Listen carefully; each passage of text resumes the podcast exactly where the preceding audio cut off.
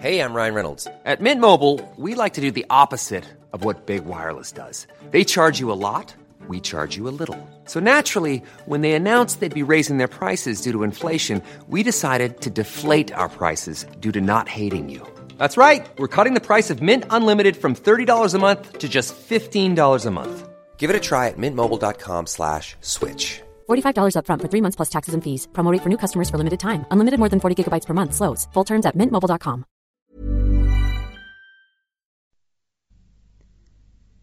صفحه 266 این گونه محصولات را به برکت آبیاری منظم از زمینهای خشک بیابانی به دست می آوردند. خلفا در این زمینه از رسم معمول که میباید کارهای اقتصادی را به فعالیتهای آزاد واگذاشت پیروی نمی کردند بلکه دولت کانالهای اصلی آبیاری را مراقبت و پاک می کرد و آب فرات را به زمین بین النهرین و آب دجله را به زمینهای ایران می رسانید. به نزدیک بغداد میان دجله و فرات کانال بزرگی حفر شد خلفای نخستین عباسی کارهای مربوط به زهکشی باطلاقها و احیای دهات ویرانه و مزارع متروک را تشویق می کردند. در قرن دهم میلادی و در عصر سامانیان قلمرو میان بخارا و سمرقند یکی از چهار بهشت جهان بود و سه دیگر جنوب ایران و جنوب عراق و اطراف دمشق بود. Hey, I'm Ryan Reynolds. Recently, I asked Mint Mobile's legal team if big wireless companies are allowed to raise prices due to inflation. They said yes. And then when I asked if raising prices technically violates those onerous two-year contracts, they said, "What the f*** are you talking about? You insane Hollywood ass." So to recap, we're cutting the price of Mint Unlimited from $30 a month to just $15 a month. Give it a try at mintmobile.com slash switch. $45 upfront for three months plus taxes and fees. Promo rate for new customers for limited time. Unlimited more than 40 gigabytes per month. Slows. Full terms at mintmobile.com.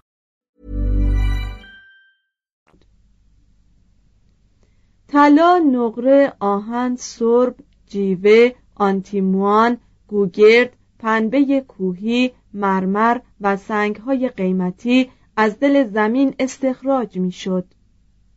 قواسان از خلیج فارس مروارید بیرون می آوردند. اعراب نفت و غیر را در بعضی موارد به کار می بردند. ضمن اوراق هارون و رشید ورقی به دست آمد که قیمت نفت و نی برای سوزانیدن پیکر جعفر برمکی در آن ثبت شده بود. صناعت مرحله کار دستی را میگذرانید و مردم در خانه ها و دکان ها به دسته های منظم بدان اشتغال داشتند کارخانه های معدودی وجود داشت و در عرصه تکنولوژی به استثنای آسیاهای بادی پیشرفت محسوس دیگری دیده نمی‌شد.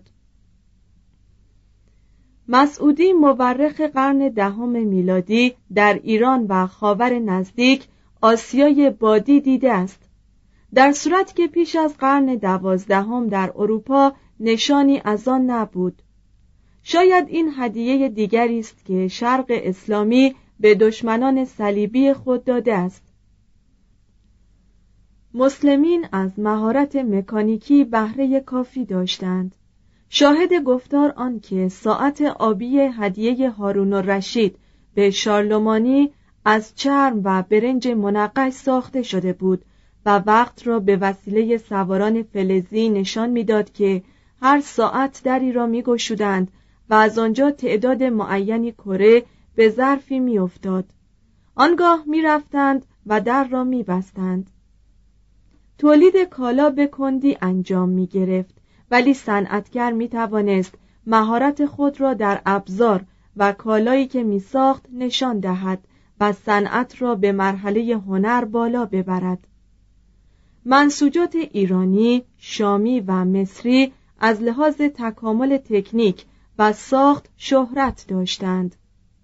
پارچه ظریف پنبعی موسل یا موسلین پارچه کتانی دمشق یا دمسک و پارچه پشمی عدن معروف بود. شمشیر دمشقی که از فولاد آبدیده ساخته می‌شد آینه سیدا و سور که به پاکی و ظرافت مانند نداشت شیشه و سفال بغداد سفال و سوزن و شانه ری روغن زیتون و صابون رقه و عطر و قالی ایران شهرت جهانگیر داشت. بازرگانی و صنعت آسیای غربی در دولت اسلامی رونقی گرفته بود که اروپای غربی زودتر از قرن شانزدهم بدان دست نیافت.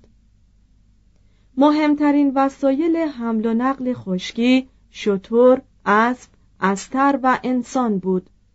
ولی اسب به طور کلی ارجمندتر از آن بود که برای حمل بار به کار رود. یکی از اعراب گفته است مگویید اسب من بگویید پسر من که از باد و چشم زدن سریعتر می و پایش چنان سبک است که تواند بر سینه محبوب برقصد و او را آزار نکند. از این رو شطور کشتی صحرا بود و بیشتر کالاهای تجارتی مسلمین را حمل می کرد و قافله هایی که احیانا 4700 شطور داشتند دیار اسلام را می نوردیدند راه های عمده از بغداد به ری، نیشابور، مرو، بخارا، سمرقند تا کاشقر و حدود چین کشیده شده بود. یا از بصره تا شیراز یا از کوفه تا مدینه مکه و عدن یا از موسل و دمشق تا سواحل شام می رسید همه جا منزلگاه ها و کاروانسراها و مهمانخانه ها ساخته بودند و آبنبارها بود که مسافر و دواب آب بیاشامند بازرگانی داخلی توسعه داشت و بر رودها و کانالها حمل می‌شد. هارون رشید در اندیشه بود که برای اتصال مدیترانه به دریای سرخ در محل کانال سوئز ترعی حفر کند اما یحیی بن خالد برمکی به علل نامعلوم که محتملا مشکلات مالی بوده است او را از این کار باز داشت.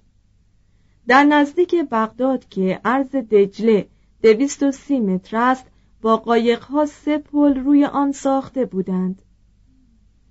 در این راهها تجارت معتبری جریان داشت.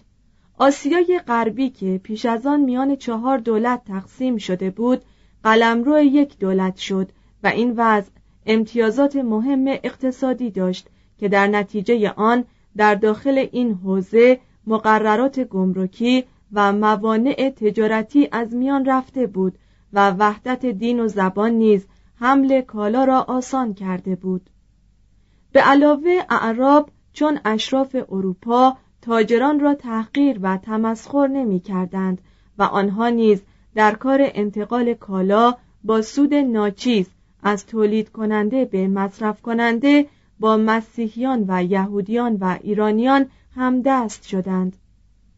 و حمل و نقل و معامله و داد و ستد در شهرها فراوان شد. فروشندگان دورگرد جلوی پنجره ها جار می‌زدند. دکاندارها کالاهای خود را عرضه می کردند یا به گفتگوی معامله سرگرم بودند. سراها و بازارها پر از کالا بازرگان فروشنده خریدار و شاعر بود. قافله ها چین و هند را به ایران و شام و مصر مربوط می کردند بازرگانان دریانورد از بنادر بغداد، بصره، عدن، قاهره و اسکندریه به دریاها می رفتند. دوران جنگ های صلیبی بازرگانی اسلام بر مدیترانه تسلط داشت و از یک سوی دریا یعنی از شام و مصر به یک سوی دیگر یعنی تونس و سیسیل و مراکش و اسپانیا می رسید و در راه از یونان و ایتالیا و سرزمین گل می گذشت. اعراب از اتیوپی دریای سرخ را تحت سلطه خود گرفتند و از دریای خزر تا مغولستان تجارت خود را گسترش دادند. همچنین فعالیت بازرگانی مسلمین تا رود ولگا و حاجی ترخان و نووگورود بست یافت و فنلاند، اسکاندیناوی و آلمان را زیر سلطه خود درآورده بود. از این فعالیت بازرگانی هزاران سکه اسلامی بر جای مانده است.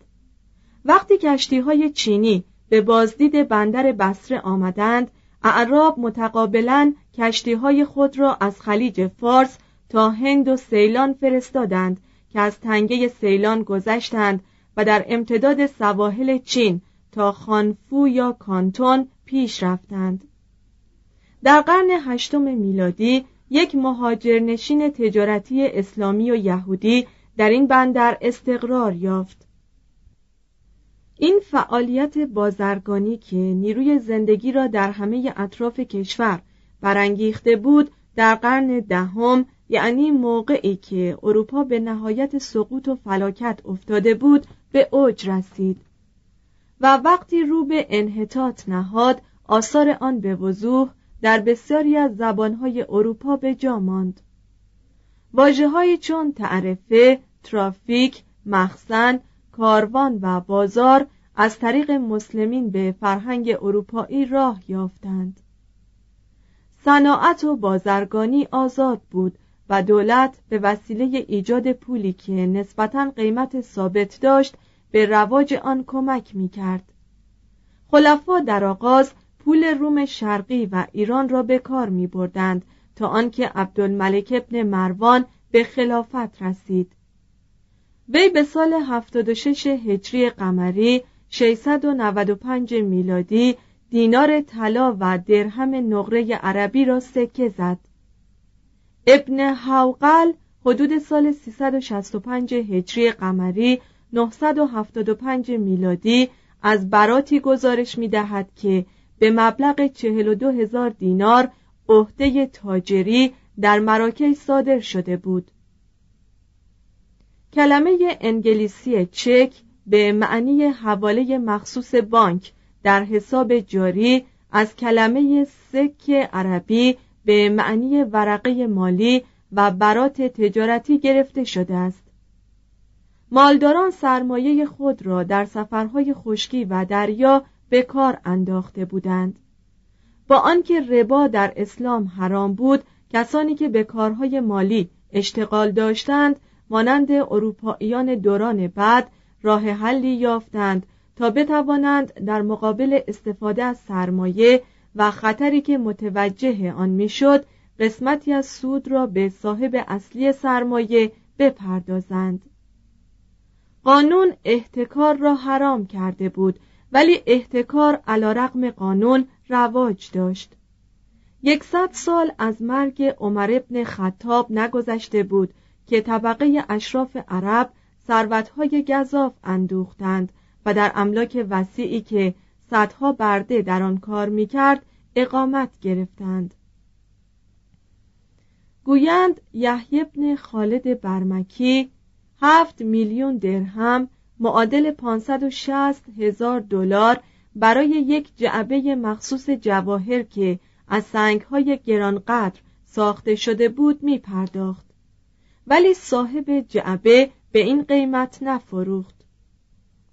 اگر ارقامی را که مورخان مسلم نقل کرده اند باور کنیم مکتفی خلیفه وقتی درگذشت معادل 20 میلیون دینار معادل 94 میلیون دلار جواهر و عطر به جا گذاشت.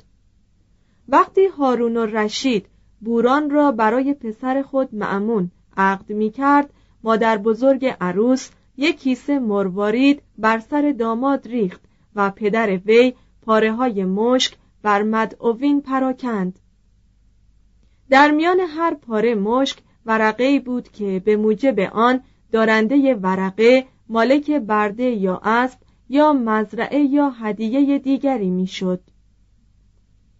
توضیح هاشیه عقد پوراندخت در محرم دویست و دو هجری قمری خوانده شد و در این سال هارون مرده بود. ادامه متن. وقتی مقتدر شانزده میلیون دینار از دارایی ابن جساس را مصادره کرد این زرگر معروف باز هم ثروت فراوانی داشت. ثروت بعضی از بازرگانان که با نواحی دور و ماورای دریاها ارتباط داشتند کمتر از چهار میلیون دینار نبود. صدها بازرگان خانه هایی داشتند که ارزش آنها بین ده هزار تا سی هزار دینار معادل 142 هزار دلار بود. مقام بردگان در طبقه پایین سازمان اقتصادی بود. شاید شمار بردگان در قلمرو اسلام بیش از قلمرو مسیحیان بود که در آن صرفداری جای بردگی را داشت.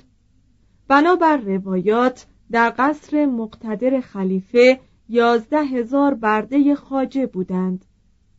موسبن نصیر در افریقا سیصد هزار و در اسپانیا سی هزار دوشیزه اسیر گرفت که همه را در بازار فروخت. قطیبه در سخت صد هزار اسیر گرفت. البته این ارقام به عادت مورخان عرب مبالغه آمیز است و نباید آنها را چنان که هست بپذیریم. اسلام برای محدود کردن بردگی و اصلاح حال بردگان کوشش داشت. بردگی را به افراد غیرمسلمی که در جنگ اسیر می شدند یا فرزندانی که از بردگان به وجود می آمدند منحصر کرد. مسلمان را نمی‌شد به بردگی گرفت چنان که در دین مسیح برده گرفتن مسیحی روا نبود. با این وجود برده فروشی رواج داشت.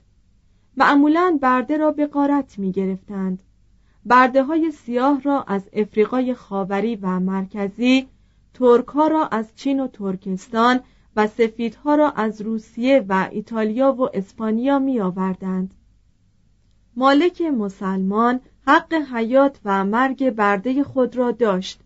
ولی معمولا با او خوشرفتاری می کرد تا جایی که وضع برده بدتر از کارگر کارخانه اروپایی در قرن نوزدهم نبود.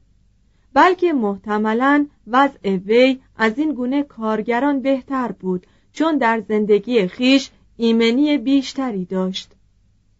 توضیح هاشیه طبق مقررات اسلام مالک حق مرگ برده را نداشت و قتل برده نیز تابع مقررات کیفری بود.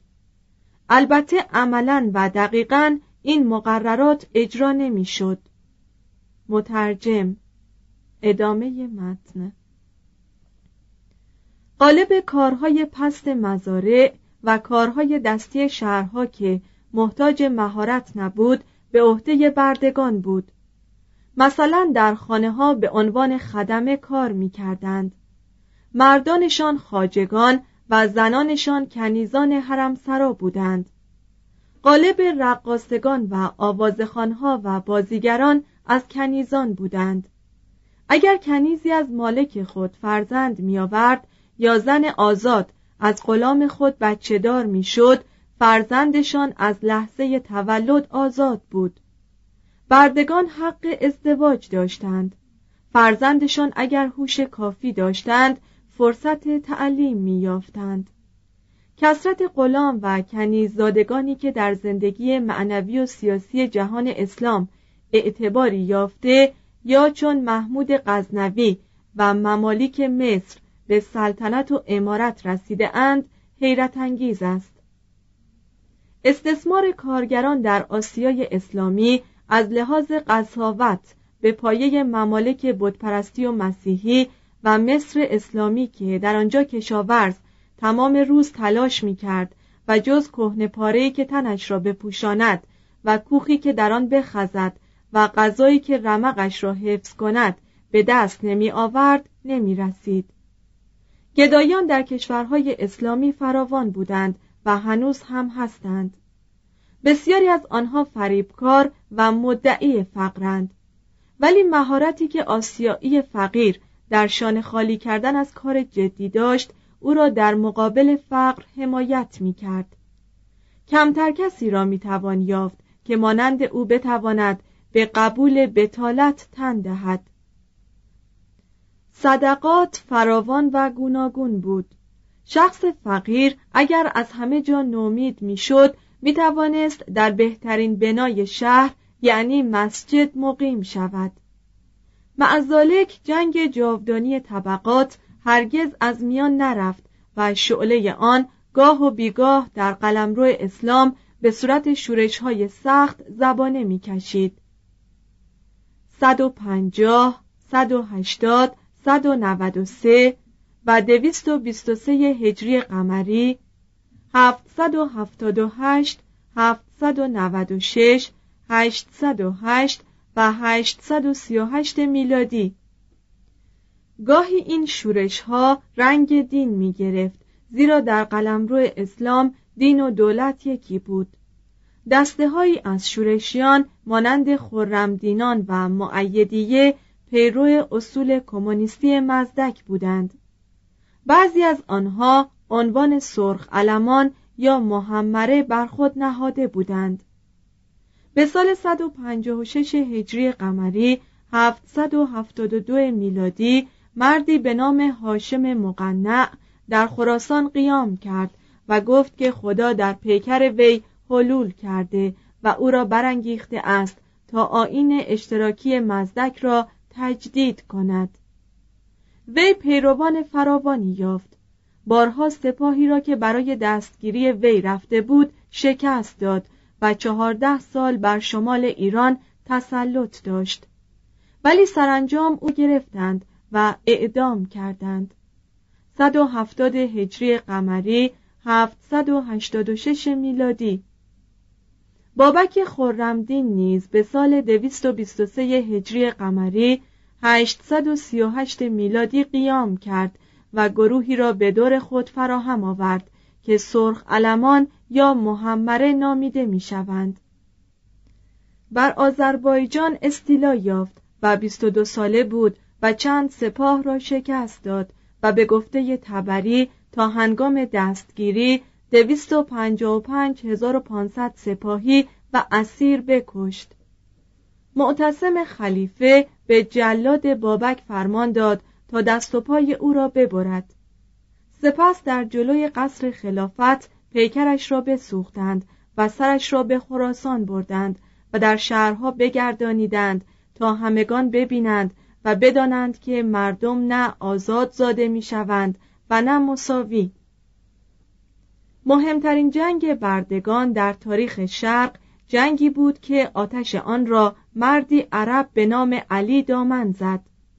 وی مدعی بود که از نسل علی ابن ابی طالب می باشد تفصیل این قضیه این که عده زیادی زنگیان در جمع آوری شوره در نزدیکی بسره کار می کردند و این شخص رفتار نامناسبی را که با آنها می‌شد به یادشان می آورد و به شورش تحریکشان می کرد و وعده می‌داد که از بردگی نجات مییابند و ثروتمند می‌شوند و خودشان برده خواهند داشت. آنها نیز دعوت علی را پذیرفتند. توشه و لوازم به چنگ آوردند. سپاهیانی را که به جنگشان فرستاده شدند شکست دادند و دهکده های مستقلی به وجود آوردند که در آنجا برای سران خود قصرها برای زندانیان زندانها و برای نمازگزاران مسجدها ساخته بودند. دویست و پنجاه و پنج هجری قمری 869 میلادی. کارفرمایان به علی پیشنهاد کردند که اگر شورشیان را قانع کند که به کار خود بازگردند در مقابل هر شورشی بازگشته پنج دینار به او خواهند پرداخت و او نپذیرفت. شهرهای اطراف خواستند به وسیله منع آزوقه شورشیان را به اطاعت وادارند. ولی وقتی آزوقه آنها تمام شد به شهر ابله هجوم بردند. همه بردگان را آزاد کردند و با خود بردند و شهر را غارت کردند و آتش زدند. دویست و پنجاه و هفت هجری قمری هشتصد و هفتاد میلادی. علی از این پیروزی دل گرفت. و بر بسیاری از شهرهای دیگر حمله برد. به چند شهر استیلا یافت و جنوب ایران و عراق را زیر تسلط آورد و به دروازه بغداد رسید. تجارت خلل یافت و آزوقه در پایتخت کمیاب شد. به سال 258 هجری قمری 871 میلادی محلبی سردار زنگیان بسره را گشود و اگر گفته مورخان را باور کنیم سیصد هزار تن از مردم آنجا را بکشت. سربازان زنگی هزاران زن را سر بریدند و هزاران کودک سفید را که بعضی از آنها نسب هاشمی داشتند به اسیری گرفتند. مدت ده سال توقیان ادامه داشت و چندین بار سپاه برای سرکوب کردن شورشیان فرستاده شد. عاقبت وعده دادند کسانی که از شورش کناره بگیرند مال و بخشش نصیبشان می شود بسیار کسان از علی بریدند و به سپاه دولت پیوستند. آنگاه دولتیان بقیه را به محاصره گرفتند و حلقه محاصره را تنگ کردند و سرب گداخته و آتش یونانی که مشعلهای نفت سوزان بود به سوی آنها ریختند. سرانجام سپاه دولت به فرماندهی موفق برادر خلیفه شهر شورشیان را گرفت و مقاومتشان را در هم شکست. علی را کشتند و سر او را پیش موفق بردند. موفق و سردارانش از مرحمت خداوند سجده شکر به جای آوردند. دویست و هفتاد هجری قمری هشتصد و هشتاد و سه میلادی شورش پانزده سال دوام داشت که در اسنای آن اقتصاد و سیاست اسلام شرقی به خطر افتاده بود. احمد ابن طولون حاکم مصر آشفتگی کارها را غنیمت شمرد و ثروتمندترین ولایات خلافت را مستقل اعلام کرد. دو ایمان. پس از مال و زن علاقه به رستگاری اخروی در آرزوهای انسانی مقامی معتبر دارد. وقتی معده از غذا انباشته شد و غریزه جنسی سیری گرفت انسان فرصت کافی به دست میآورد که به سوی خدا توجه کند. با وجود تعدد زوجات مسلمین وقت کافی برای اندیشیدن به پروردگار خیش داشتند و مبادی اخلاقی و شریعت و حکومتشان را بر اساس دین استوار می کردند. اسلام از همه دینها روشنتر و ساده تر است. اساس اسلام شهادت لا اله الا الله و محمد رسول الله است و در مرحله دوم ایمان به قرآن و مندرجات آن بنابراین مسلمان اصیل آین به بهشت و جهنم فرشتگان و شیاطین معاد و قضا و قدر و روز حساب نیز معتقد است. بعد از اصول دین یعنی توحید نبوت و معاد فروع دین میآید که عبارتند از نماز روزه خمس زکات حج جهاد امر به معروف و نهی از منکر. توضیح هاشیه باید توجه داشت که علاوه بر این سه عدل و امامت نیز جزو اصول مذهب شیعه می باشد. ادامه متن. فرد مسلمان به رسالت پیامبرانی که پیش از محمد صلی الله بوده اند و وحی به دیشان آمده اعتقاد دارد. هر امتی را پیغمبری بوده. سوره یونس آیه چهل و هفت. بعضی مسلمانان عقیده دارند که تعداد این پیامبران دویست و بیست و چهار هزار نفر بوده است. توضیح هاشیه این قضیه فقط در افسانه های یهودی هست و در اعتقادات مسلمانان نیست. مترجم. ادامه متن. ولی ظاهرا به نظر محمد صلی الله فقط ابراهیم موسی و عیسی کلمات خدا را بر زبان رانده اند. توضیح هاشیه قالب پیامبرانی که نامشان به قرآن هست صاحب رسالت و وحی و شریعت نبوده اند. مترجم ادامه متن. بنابراین مسلمان باید به تورات و انجیل معتقد باشد و بداند که همه مندرجات آن وحی خداست و اختلاف آن با متن قرآن نتیجه تحریف عمدی یا غیر عمدی است که در آن کتابها رخ داده است. و هم مسلمان باید معتقد باشد که قرآن ناسخ کتابهای آسمانی سلف است و محمد صلی الله ختم پیامبران و رسولان. مسلمانان عقیده دارند که محمد صلی الله بشر و مخلوق خداست. ولی حرمت وی به عنوان پیامبر همان حرمت مسیح در نزد مسیحیان است یکی از صلحای قدیم اسلام در این باب گفته است که اگر به روزگار پیامبر زنده می بود نمیگذاشت قدم وی به زمین برسد و هر کجا می رفت او را به دوش خیش می برد.